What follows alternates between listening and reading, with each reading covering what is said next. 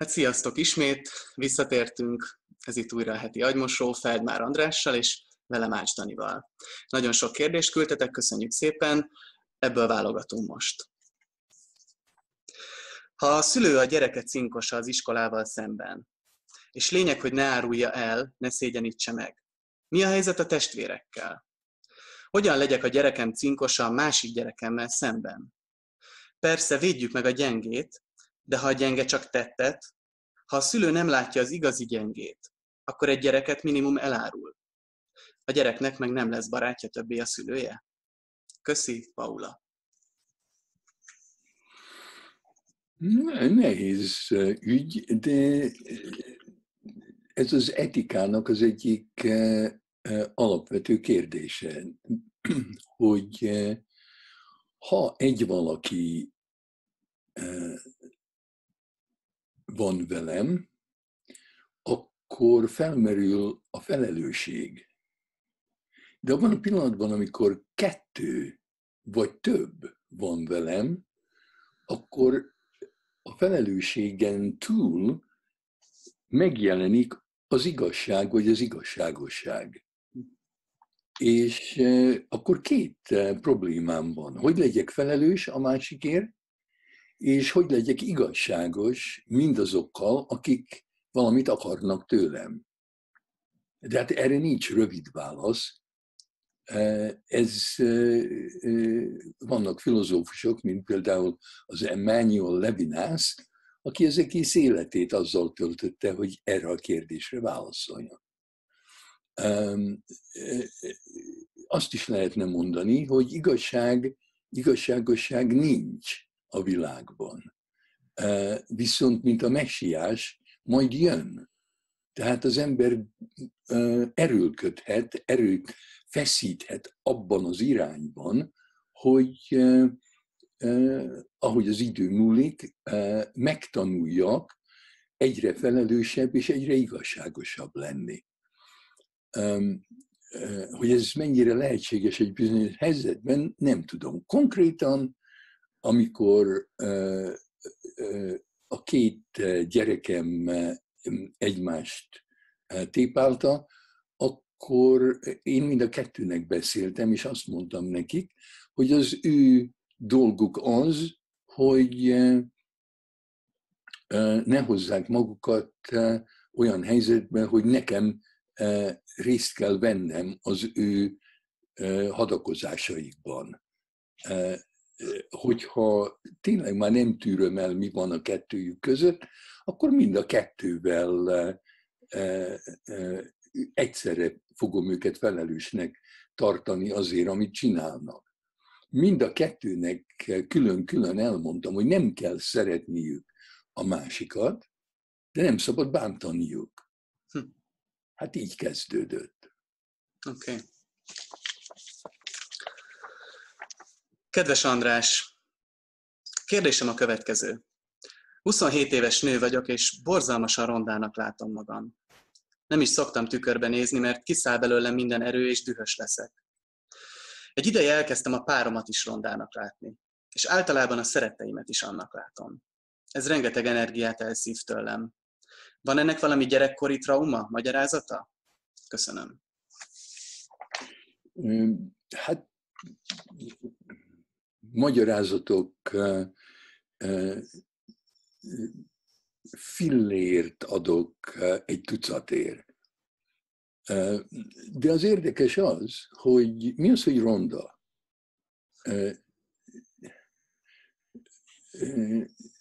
Hogy, hogy, hogy láthatok valakit rondának, főleg magamat? Hát az első tükör mindannyiunknak az anyánknak az arca.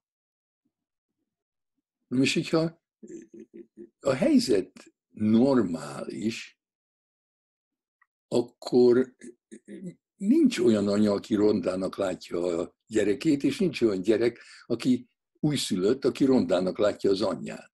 Hát hol jön be a ronda? Viszont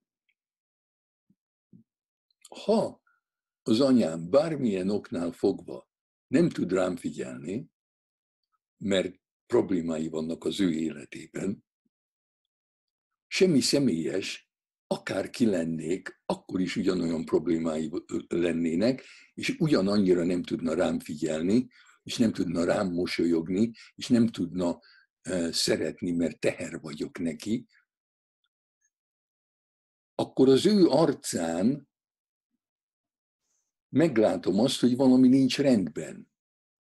És először azt hiszem, az ő arca az én arcom. Tehát amit meglátok az anyám arcában, azt hiszem én vagyok.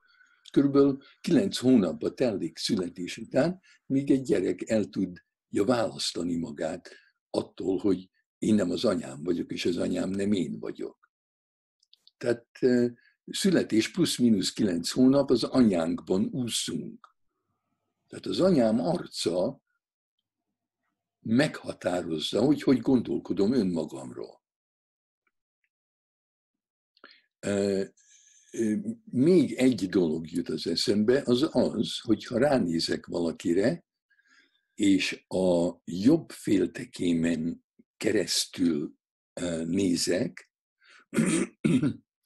akkor a, a, az erdőt fogom látni, a gestaltot, az egészet. Hogyha a bal féltekémen keresztül nézek a másikra, akkor nem az erdőt látom, hanem a fákat. Tehát nem az egészet látom, hanem fókuszálok részletekre. Most, hogyha az arcodon van egy pattanás, ha jobb féltekémmel nézlek, akkor észre se veszem. De ha a bal féltekémmel nézlek, akkor mást sem látok, csak a pattanást. És valahogy megtanulja az ember azt, hogyha például a jobb féltekémmel élvezlek, akkor belét szeretnék. De ha ez engem megijeszt, akkor átváltok a bal féltekémre, és abban a pillanatban már nem is vágyom rád. Tehát a ronda az csak a bal féltekén keresztül jöhet. És ez egy védekezés az ellen, hogy szeresselek.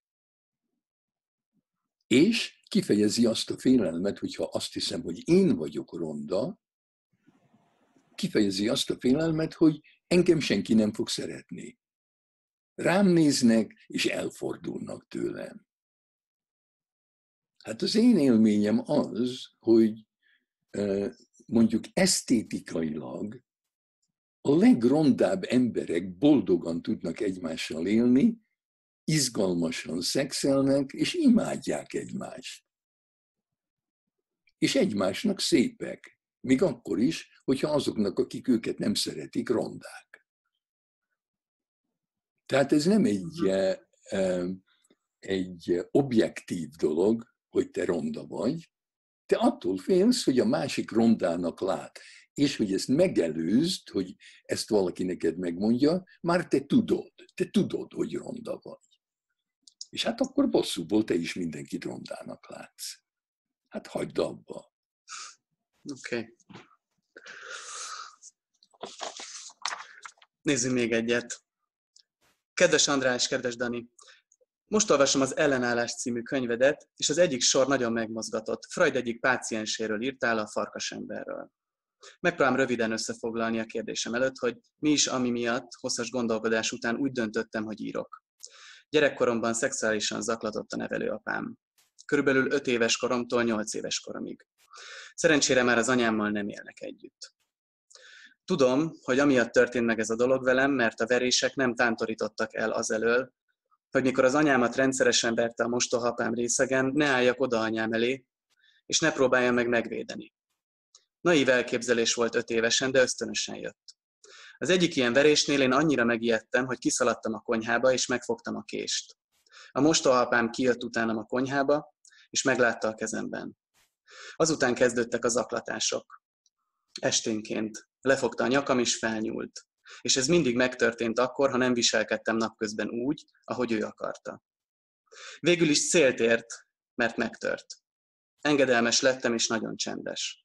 Utána már nem mertem odaállni, vagy egyáltalán bármit csinálni, miközben verte az édesanyámat, csak sírtam bent a szobámban, Most, hogy ezt leírom, szégyellem magam, hogy nem tettem semmit.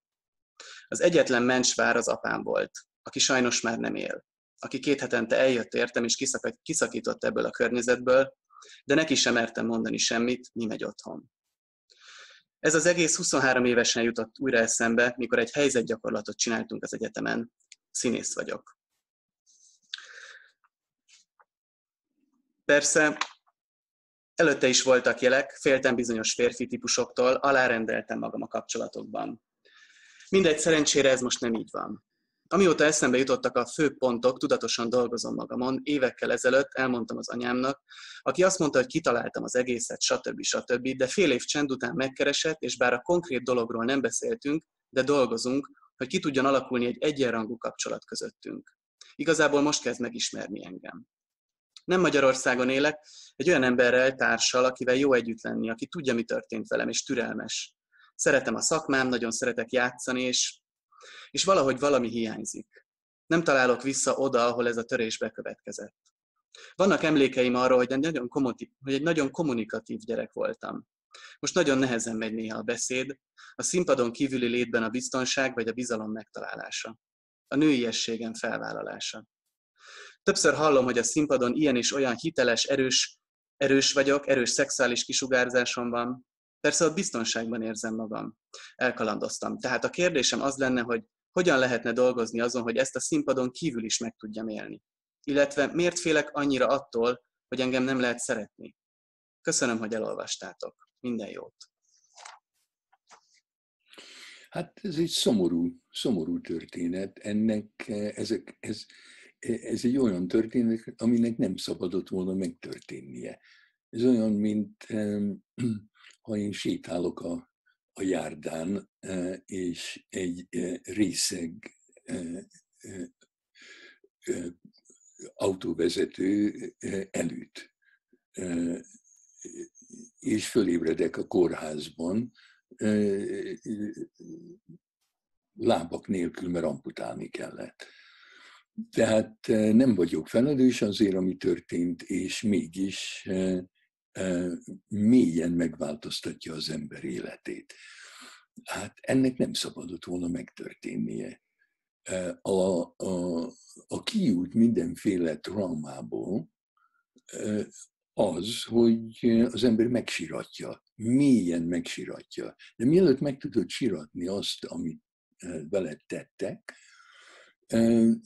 komolyan rá kell döbbenni, hogy milyen súlyos az, amit ellened tettek.